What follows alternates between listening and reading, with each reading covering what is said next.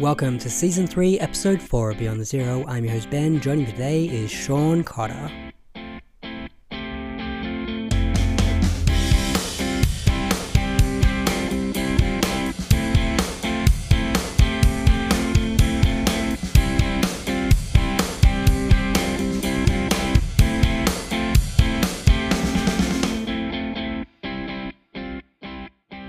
Sean is a translator and professor of literature and translation at the University of Texas. His translation of Solenoid is out now through Deep Vellum. Welcome to the show, Sean. Thank you. Thank you. I'm glad to be here. Do you want to tell us about life in Dallas and the University of Texas and your work there? Yeah, so I'm at the University of Texas at Dallas. This is different from the um, flagship campus in Austin, and uh, it's a it's a great place to be. I mean, Dallas is a big booming place. Um, it's going to be bigger than Chicago in a couple of years. Uh, there's at least 270 languages spoken in the area, so it has a it's a good place to be thinking about translation and working across languages. And so you teach your undergrads translation, and you teach uh, also comparative literature. Do you want to tell us about uh, your teaching role? Yeah, so I teach um, uh, on the graduate level, we have a PhD in literature, and you can do translations, literary translations as part of that, along with a critical component as part of your dissertation or part of your master's degree. Now we have certificates in translation that you can pursue as well. And so all my teaching there is on uh, history of translation, practical translation workshops for literary translation, and then um, critical approaches. So translation theory, but not how to do translation, but how to talk about translation. And then on the undergraduate level, I do comparative literature topics. I do, um, right now I'm teaching a class on Don Quixote um, and Don Quixote compared to Flaubert and to Laurence Sterne and Scott Folk. And then I also teach on uh, continental modernisms. So okay. avant-garde movements like Futurism, Dadaism, that type of thing.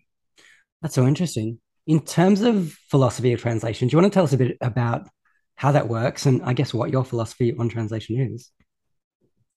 Uh, yeah, I don't know if I've got anything quite so grand uh, as a philosophy on translation. Um, I think that translation is a, you know, it's a series of of never-ending choices um, where you are attempting to read the original and see as much as you can in the original text, um, and you see ten thousand things, right?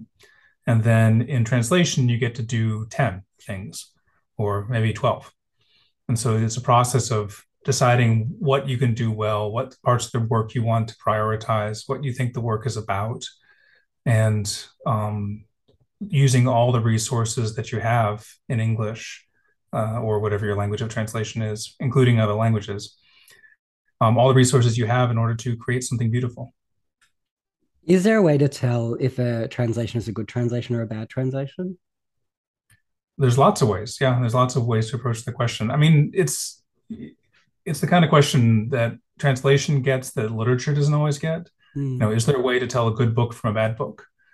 Um, sometimes the the more for me the more interesting um, questions are what kind of a translation is this? You know what what interpretation of the work is this is this doing? You know for example if you look at the lydia davis translation of um, of Bovary, then teaching in that Don Quixote class I just mentioned, um, her translation strategy is to be kind of scrupulous with detail and um, be just kind of fascinated by the way the details are doled out to us over the course of a sentence.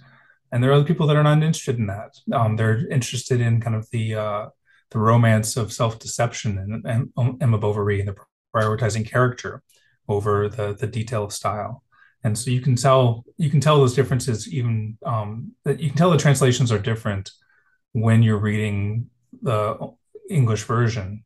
Um, you can also, of course, compare translations to the original language to various languages. There's lots of ways to get into it. So, at the moment, how many languages could you safely translate from, you know, another language into English? I can translate from Romanian because I've lived longest in Romania and obviously studied Romanian the most. Mm-hmm. Um, I've also done translations from Spanish. Okay. I've got a one coming out in a collection not too long, um, in probably the next year. Wow. Okay. Well, congratulations on the publication of Solenoid. Um, it's an astounding piece of work. It must be so nice to see it finally out there in the world.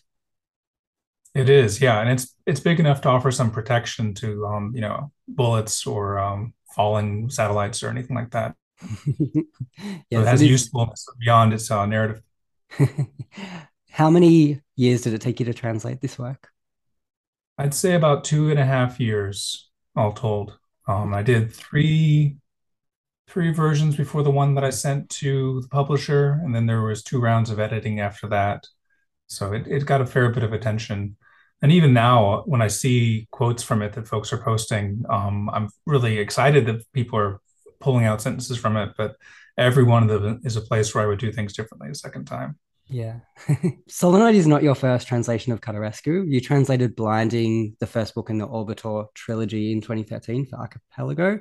How did you discover Cărtărescu, and can you tell us a bit about him? Uh, I mean, it, it would be lamentable if I didn't discover Cărtărescu. He was, um, and I, I only discovered him in the sense of like, you know, I encountered him to uh, use the, the word for Latin America, right? Um, so when I first started uh, reading Romanian literature, he was already the most famous writer in Romania in contemporary Romanian letters.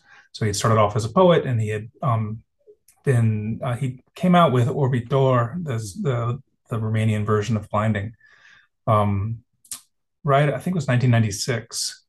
So it was, I got to Romania in 1994. So yeah, he was already a celebrity at that time, and I got in touch with him um, early on. I did this kind of lamentably juvenile thing where um, an older translator was very gracious with me and gave me a list of um, addresses for contemporary Romanian writers, important people, and said that I should be sure to get permission to translate from them if I wanted to translate their works.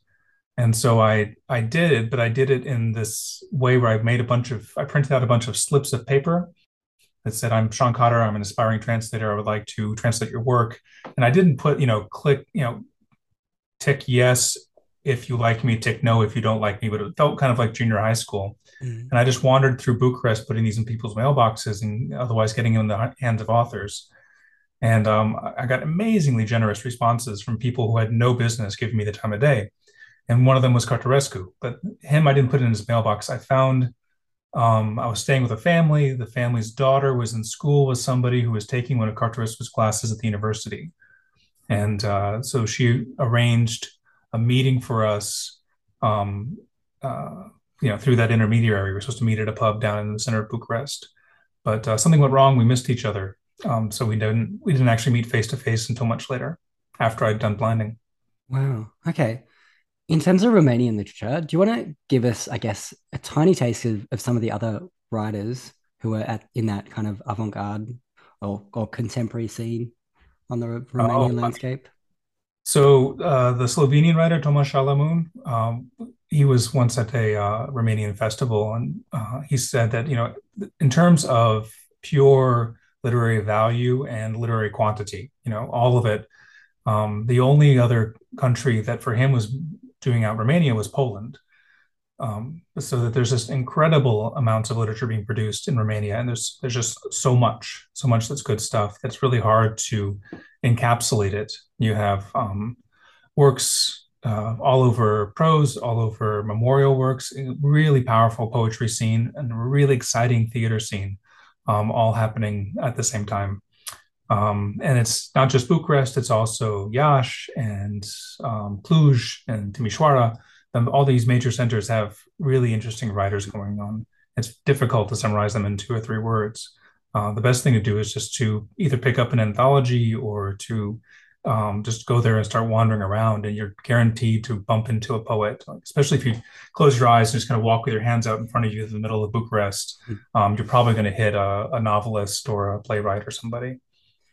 Do you want to theorize on why there's so many writers and poets uh, living in Romania? Yeah, I mean, I, th- I think it's connected with um, the history of um, Central European countries. So it's undoubtedly true that under the communist period, uh, literature was super valuated, right? So this is a place where even when I got there in 1994, um, I was, you know, uh, writing poetry and staying with a host family. And when the father found out that I wrote poetry, he treated me completely differently from then on. He would literally tiptoe past my door. Like he was a huge guy with all this white hair sticking out, a big pot belly, and he would lean back and place his toes down one after the other to make sure that I wasn't being disturbed if I was writing poetry. Um, great reference, great reference for poetry. I once took took a cab to the bus to take me to the airport because I couldn't afford to take the cab all the way to the airport. And when the cabbie found out that I worked with poetry, he said, Well, I'll take you all the way there for free if we just talk about poetry the whole time. Wow. So I, I think it's it's connected with that, but it's connected. I mean, it goes back towards um, the way language works in 19th century um, self-determination movements from all of these former imperial, you know, Austro-Hungarian, Ottoman, Russian, uh, Prussian Empire um, places where the the way that you pushed back against royalty, which usually didn't speak the language of the people that it governed, um, was to insist on the particularity of your language. And the way you proved that the particular your language was particularly beautiful and powerful was by having um, a great national poet. And so that was true in Romania. And then that same that nationalist ideology, uh, it took us all the way through the communist period and still around today. Okay. Well, do you want to tell us that story about how you became a translator of Romanian and also a little bit about the Romanian language and its origins and complexities? Uh, so I became a translator essentially um, because I was just looking for a way to continue working with language and foreign languages that I would be just kind of been became fascinated by the differences between languages. Um, and uh, the the way that being in a foreign you know what seems like a foreign place it was just so engaging and um, enchanting um, the thing where things seem different and you are are just just life just feels richer when it's not the place where you grew up. I mean, in the best case scenario, obviously, because I to, I chose to go there. I didn't um, I wasn't forced to to leave my home.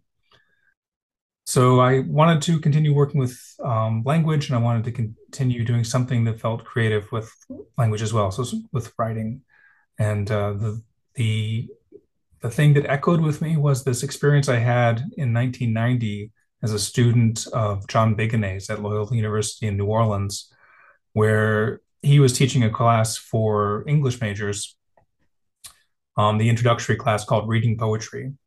And he had us write a fake translation. So he gave us a poem. It was a poem called Meeting at Night by Robert Browning. And he had us change all the words from English to a different English word. All the words you could change, you had to change. So you could leave, you know, the and a and that type of thing. Um, but so this this, pos- this process of transforming the text and feeling like you're seeing something similar as in the the Browning original, but seeing something else at the same time and doing it in a new aesthetic um, was really compelling to me. And that was my first experience of anything like translation, where I actually felt like I was doing. That's that's the first time I was doing something I can still feel like I'm doing today. So those that was that was kind of in the back of my mind and when I decided I wanted to do something with literature and with uh, foreign languages, I um, wrote him a letter and asked, uh, kind of bounced ideas off of him. And he said, well, you can go to the mountains or you can go to a city. And so I chose um, to come to start my graduate degree. When I first got to Romania, I got there via Peace Corps.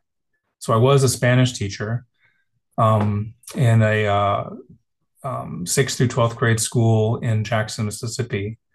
And it, uh, when I joined Peace Corps, everyone told me that I was being very adventurous. And I'll still to this day insist that the people who stayed at that school in Jackson, Mississippi were the adventurous ones. Mm-hmm. And I was um, I was escaping.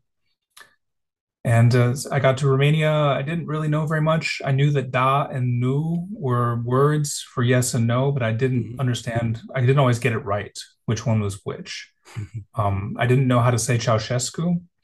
Uh, I didn't. There were a lot I didn't know. I'd read one book before I got there. I was originally supposed to go to Kazakhstan, and but there's a problem with the paperwork, and they retracted that invitation and instead sent me to Romania. So I was really going in blind.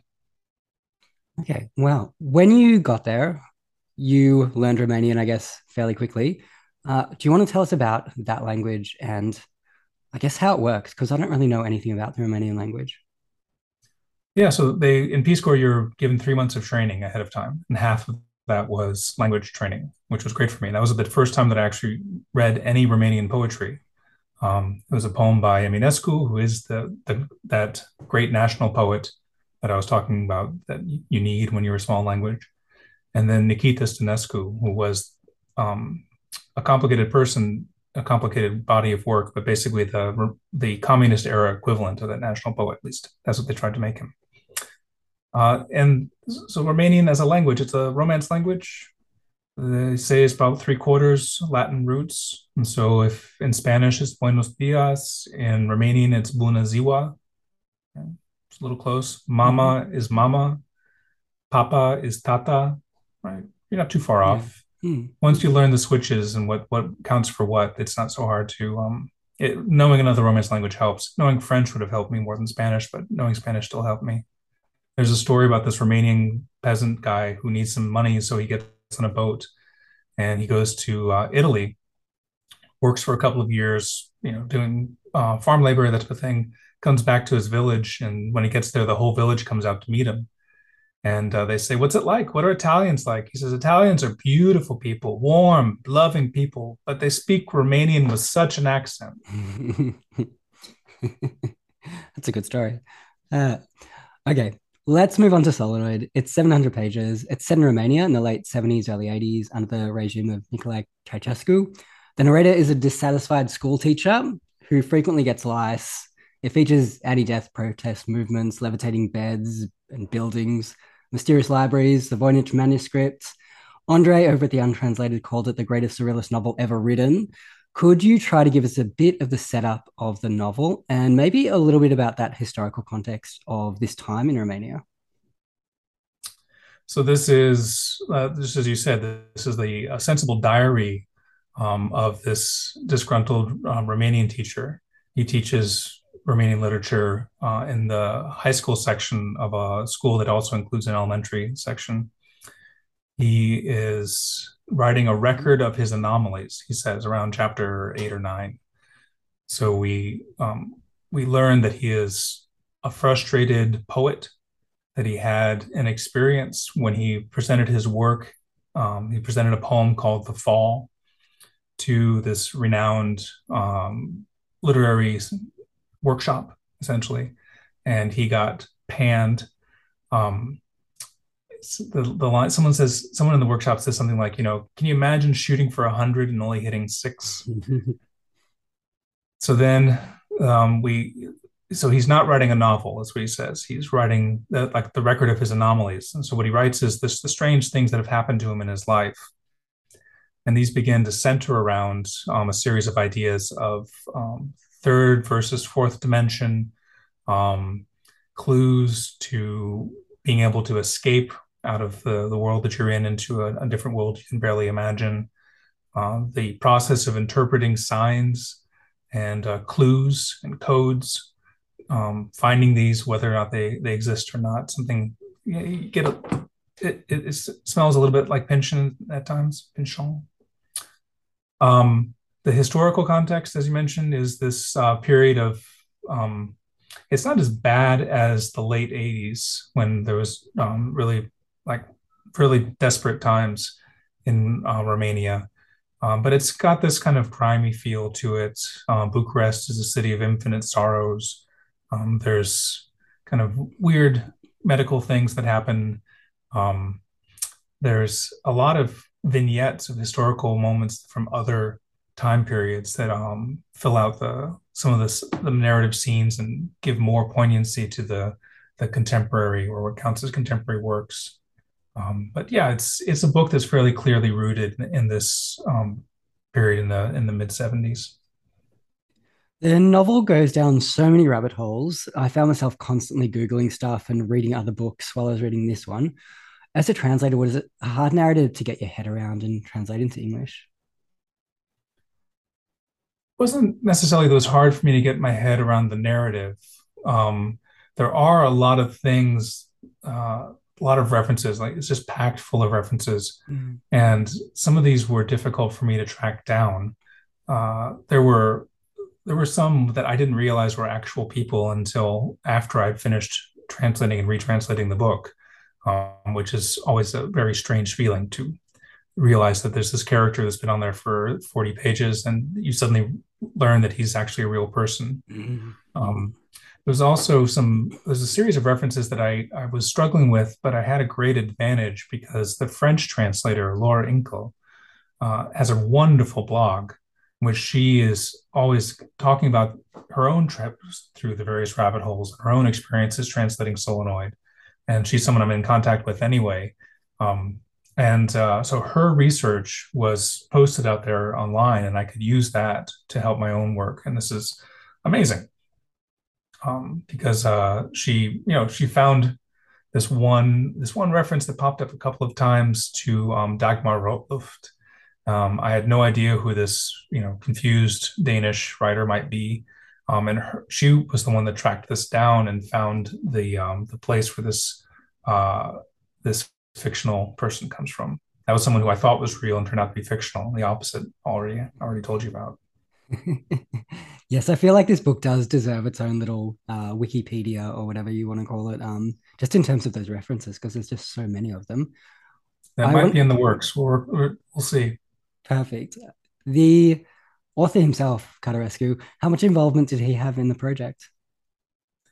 In this direct involvement in the manuscript, just a normal amount. Um, so I had, I think I did three rounds of queries with him where I sent him just lists of things and asked him to explain uh, what was going on or to confirm my impressions. Uh, he's very, very accessible. He usually responds to me within um, a number of hours, if you know, at most a day. Mm. And he's a very um, uh, understanding of what translation is like. He published a book of uh, translations of Bob Dylan lyrics, and so he un- understands the the problems of working across languages. And like like most people do, well, in when you come from a language with 30 million speakers like Romanian, um, folks are much more attuned to what translation is like and to what moving across languages works like. So yeah, Cărtărescu's been um, he's a uh, been a very supportive part of the whole process. I hate to use the word polymath because I think it's overused, but I get the feeling that Cărtărescu is somebody who knows something about everything. And a lot of the references in this book are, you know, really resonate with Western readers, especially because he seems like he's all over these kind of obscure Western references as well. Yeah, no, he's he's incredibly well read. Mm-hmm. Um, you know, he uh, grew up the, without a lot of material resources, but with a, a huge desire for literature. And uh, he has he's known for the thousands and thousands of books he's read. This this really encyclopedic knowledge of all kinds of people living and dead that extends not only to literature but also to mathematics and um, science. He's fascinated by insects. Um, he uh, is also known as having one of the largest vocabularies of, en- of anyone that anyone has ever met. Um, there's a story, I don't know if it's true or not, but I'll, I'll, repeat it anyway, that he and his sister used to compete when they were kids to see how much of the dictionary they could memorize. they would just list the words back and forth to each other with their definitions. It sounds, if it's not true, it's, you know, ben trovato. Um, so. Wow. Okay. That's pretty exciting. With his other work, I know you've worked on blinding. Have you read some of his other books as well? Sure. Yeah. yeah. I've, I've read around in his works. Okay. Um, like I said, he was the he was the big name when I first got into Romanian literature. Because mm. I know he's got a new book coming out as well. I think next year. But so is he somebody who you see being translated more in English now that this work is out? Oh, I certainly hope so.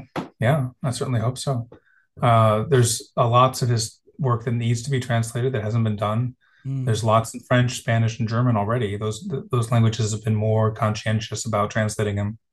Uh, his Swedish translator, his Norwegian translator, his Dutch translator, all are are assiduous in what they do. When the, I think you're talking about the book Theodoros, the new mm, novel yeah. that he has out. Mm. Um, mm. also his Italian translator Bruno is is also very um, uh, been working at the been mining the gold from this vein for a long time. Um, but the when he announced when Cărtărescu announced on Facebook that he had just finished Theodoros, the um, uh, his Dutch translator was the one who wrote, "Oh, thanks, Mircea. Now you give me more to do. Just what I needed." they were they were laughing about it. So yeah. with this book, it's obviously a very large book. And in terms of, I guess, getting this project up and running, I know that there was a grant involved, but you want to tell us a bit about that process of of Deep Vellum uh, getting behind this work and, and the grant process? Uh, yeah, I mean, the grant process is easier to explain. It's very straightforward. The National Endowment for the Arts has translation grants, um, and uh, I applied for one and I got one. Hmm. Um, the uh, uh, yeah, these these competitions are held every year, and it's it's if you have a publisher for the work that makes your case a lot stronger. So it was helpful that I already had the book under con- on contract with Deep Vellum. Um, I I resisted um, translating uh, this book. I kind of deflected as much as I could uh, when uh, it was Will that came. Will from Will Evans, the uh, the director of Deep Vellum. Um, he was the one that came with the project to me because he had been hearing about Mircea and New blinding and um, was really excited about about publishing and really wanted to make this a, a big splash for Deep Vellum. And he's been absolutely true to his word. And working with him and with with the rest of his team, with Sarah and Walker and everybody else um, at Deep Vellum, they've been just really terrific and really supportive. In terms of Orbitor, that trilogy, do you think we'll see the second two books in English anytime? It, I hope so. I hope so. There's um, it was more satisfying to translate Solenoid from that perspective. When I translated uh, the first volume of Orbitor, the I didn't get to see it all come together. But in Solenoid, which is about as long as the trilogy, the trilogy might be a smidge longer than than Solenoid, but uh, more or less, Solenoid is as long as the trilogy. The uh, you, you get to see the, the amazing convergence of all these different motifs, these patterns of imagery, these obsessions, all these things come together towards the end, and uh, and the, the the resolution of the book is completely mind blowing. Um, I've seen people say that they actually were were you know emotionally moved and um, cried by the end of the lines, which um, was just very satisfying that somebody else was as deeply involved in the book as um, as I was translating it. I have to say, the last 100 pages of this book were probably some of the most satisfying 100 pages of a novel I've read in a very long time. And he does bring everything together in such a fantastic way. But I don't want to even hint at what's going to happen. but yeah, no, it is fantastic. For readers out there, what do you think is the selling point of this book? What do you think would be the one thing that you would say to them to go out and pick this book up? Uh, I mean, if you are someone who is um, who is looking for something beyond what you usually experience, if you're, and I don't mean just in terms of literary value, but if I, I think this book resonates most with people who um, resonate with its themes, which are you know moving beyond the world that you can see, the sense that there's something more than the uh, the everyday literal reality. In the case of the narrator, this reality is him kind of shuttling back and forth between his house and his uh, job, um, and just having the sense that you know, as, as he's looking at a at a um, book on the train, that literary experience is so intense for him, even as he's in, in the in this quotidian um, dull experience. That that's, that literature seems to be promising him a portal to someplace else there's a beautiful moment in the book where he is the narrator is reading this about a um um I think he's reading about Raskolnikov. I, I think he's reading mm-hmm. about St. Petersburg, and he can't really shake the feeling that um, when he puts his head down into the book, uh, this reader in St. Petersburg is lifting his head up from a different book and is reading about this narrator on a train in Bucharest, moving back and forth. And then, mm-hmm. so this that that feeling of you know the the the real world um, slipping through our fingers and giving way to this other world is, uh, I think, an instinct that some people have. Some people have this this um, this question in their minds. This they're kind of seeking in that way. I think those are the folks that would like this book.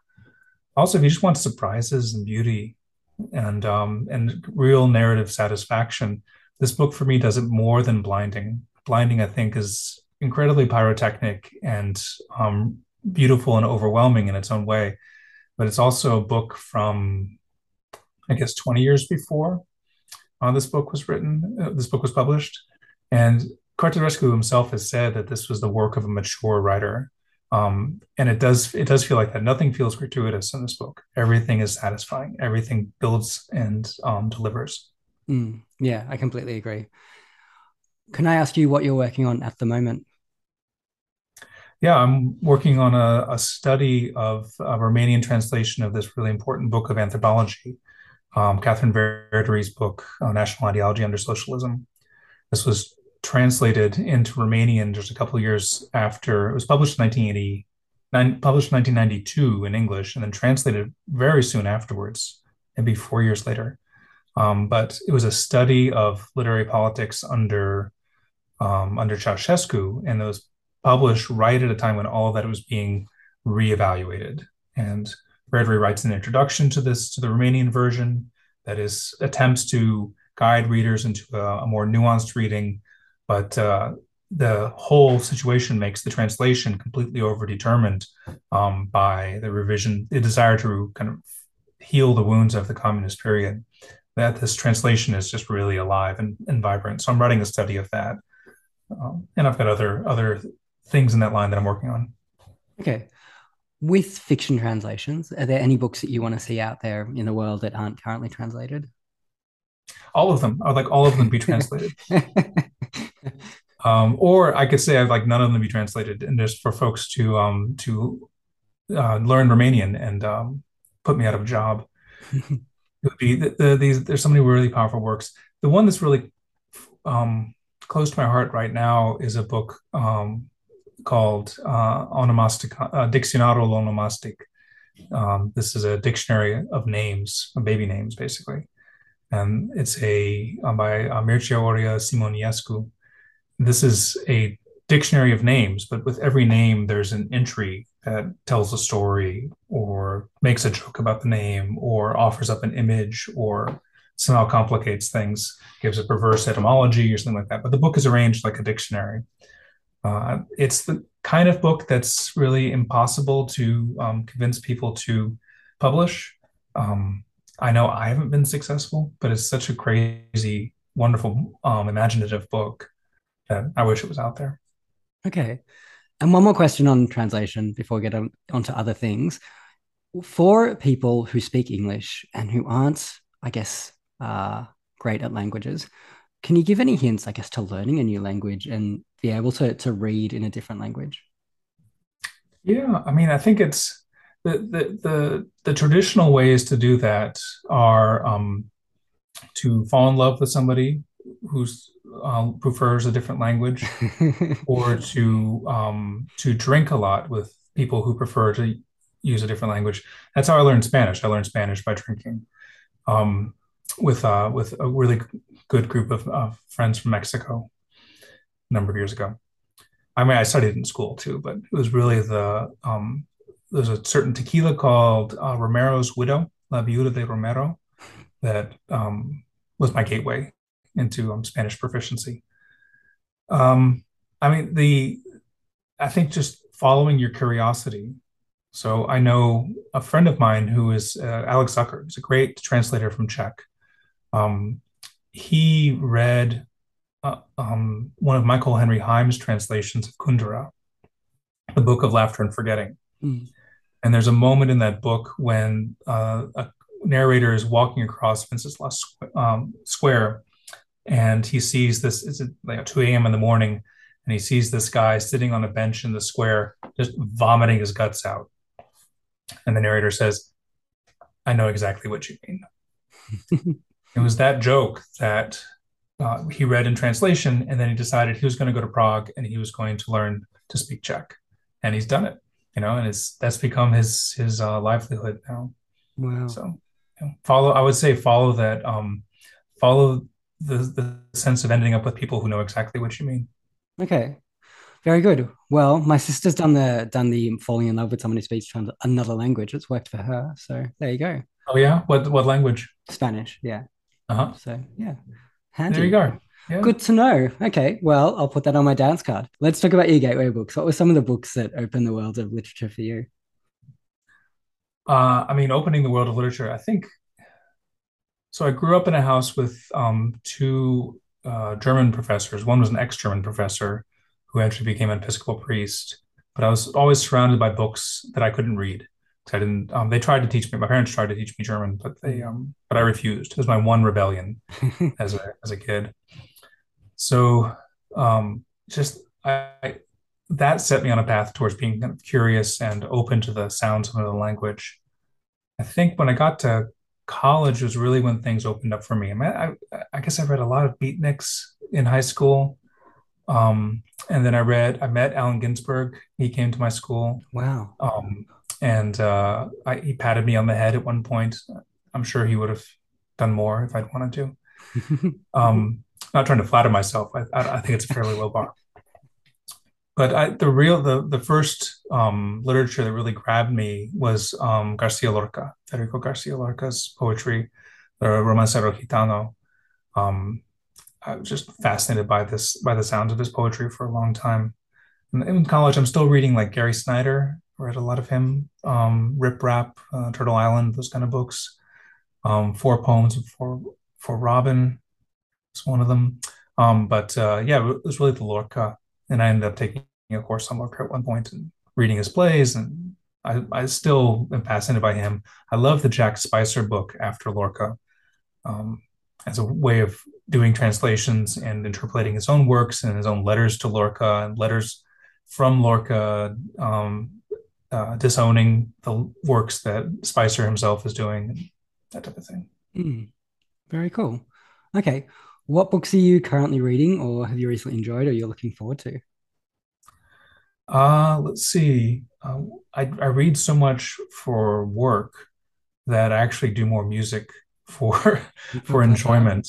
Mm. Um, I mean, right now I'm just finishing teaching Don Quixote. We're, we're right at the end. Um, I'm going to teach the. Uh, uh, it's not a spoiler to say that he dies at the end. I mean, after 450 years, we should all yeah. know that already. Too soon. Yeah. Uh, and then after that, I get to teach Tristram Shandy, which is another book that I love.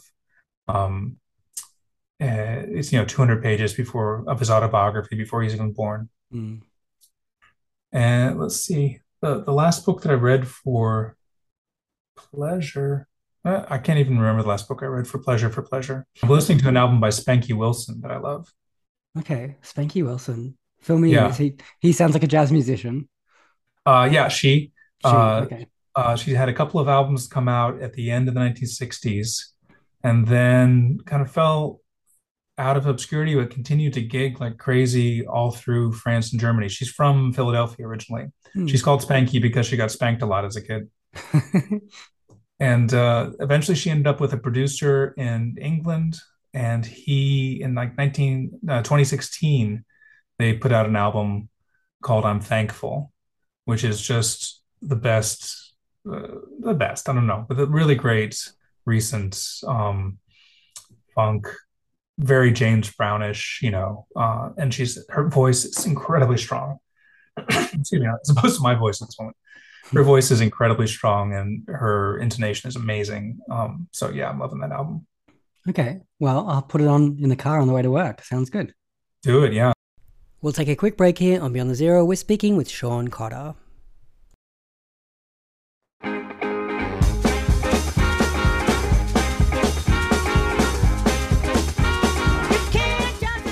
This episode of Beyond Zero is brought to you by Cormac McCarthy's first new novel in 16 years, The Passenger. It's available now through Pan Macmillan and you can get it everywhere.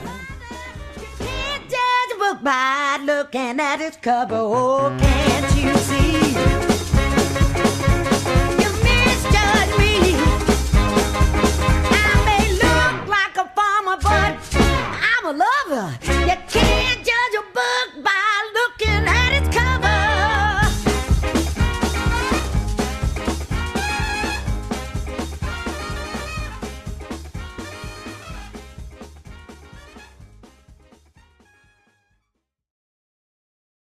We're back on Beyond the Zero. It's time for Sean's Desert Island Books.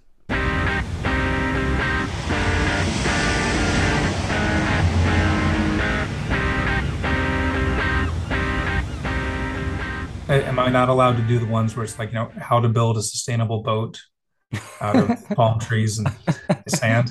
Well, you sure can if you like to. But I mean, that's, yeah. that's got to be up there, right? For sure. Yeah. How, how to contact other people. um, yeah. So some of my books, I was thinking about this. I love this book. Uh, i am in my office, so I've got a lot of them around me right now. Um, this book, oh, you can't see me. Um, I mean, you can see me, but no one else can. Yeah. So, Arab, Poems of Arab Andalusia is this collection of translations, secondhand translations. So they're done from Spanish translations of works in Arabic from um, eh, the 13th century, something like that. Cola Franzen is the translator, and she does this amazing, amazing uh, works. These uh, she really brings out this this. I mean, this, the, the this collection of poems was influential for Garcia Lorca and a lot of the other um, uh, of his generation. Um, so she brings out those qualities in these old poems from Arabic, um, the qualities that those poets, those modernist poets, liked so much. So I do that. I'd also do this uh, Narrow Road to the Interior, Matsuo Basho's um, travel log, is autobiographical um, travel writing translated by Sam Hamill, who does an amazing job with that as well. Uh, this is the Primer Romancero Gitano. This is the uh, the Garcia Lorca that I take. Lucian Blaga is this uh, Romanian poet, modernist poet who, if you put him and Yeats and Lorca in a bar together, they would have a lot to talk about. Um, as long as you're drinking wine and not beer. Uh, Lydia Davis, I love. Um, another book called Ink Dark Moon that I love. Invisible Cities was a was like my go-to book, Italo Calvino's Invisible Cities mm. for a long time. That was my favorite book, if anyone ever asked me. Um, but now I'm thinking about a book called Choucas, which is uh, Zofia Nałkowska's um, novel. Um, kind of, its setting is a little bit like The Magic Mountain, but it's a lot shorter. Um, but it's a beautiful consideration of nationalism at the beginning of um, the 20th century. So I don't know. Did I hit enough of those desert island books? Yeah, for sure. Yeah, no, that sounds like a fairly good desert island to me. Yeah, right. Yeah. I mean, I want to get like a nice big book. Maybe I'll take solenoid just so I could tear it apart and make it into a roof, so I could you know, have a shelter from it. It's a good idea. It's a very good yeah, idea. Yeah, shelter but... from the um from the stars. well, there's enough pages in it, so it'll do the right. job. Yeah. All right. Well, I should let you go. Thank you so much for chatting. Before we wrap it up, do you want to tell us? Yeah, it's a lot of fun. Yeah. Do you want to tell us where we can go and buy Solenoid? And also, if we want to get in touch with you, can we get in touch with you anywhere? Oh, uh, yeah. So, um, I mean, my, my email is um, sean.cotter at utdallas.edu. Um, I, uh, I lurk. I don't. I'm not on Twitter. I'm on Facebook. I'm not on. Uh, lurking on Instagram, but I don't really use it. Oh, and you get the. You can buy the book from the publisher, uh, or um, bookshops.org the, are your online spots, and of course all the usual places you can you can find Solenoid. Yeah, I've been very happy to see it almost everywhere at the moment, and people are talking about it. Congratulations again, because it's just such a great book, and I'm so glad to see it in English, and I highly recommend it. It's wonderful to hear that. Thank you so much. Well, thank you so much for joining me. It's been lovely talking with you. Yeah, and you.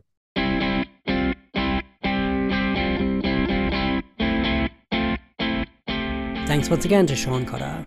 I highly recommend Solenoid. Pick up a copy today from Deep Vellum. Check out the show notes for all the details. You can find us on Twitter and Instagram at Beyond Zero Pod, and you can email us at beyondzeropod at gmail.com.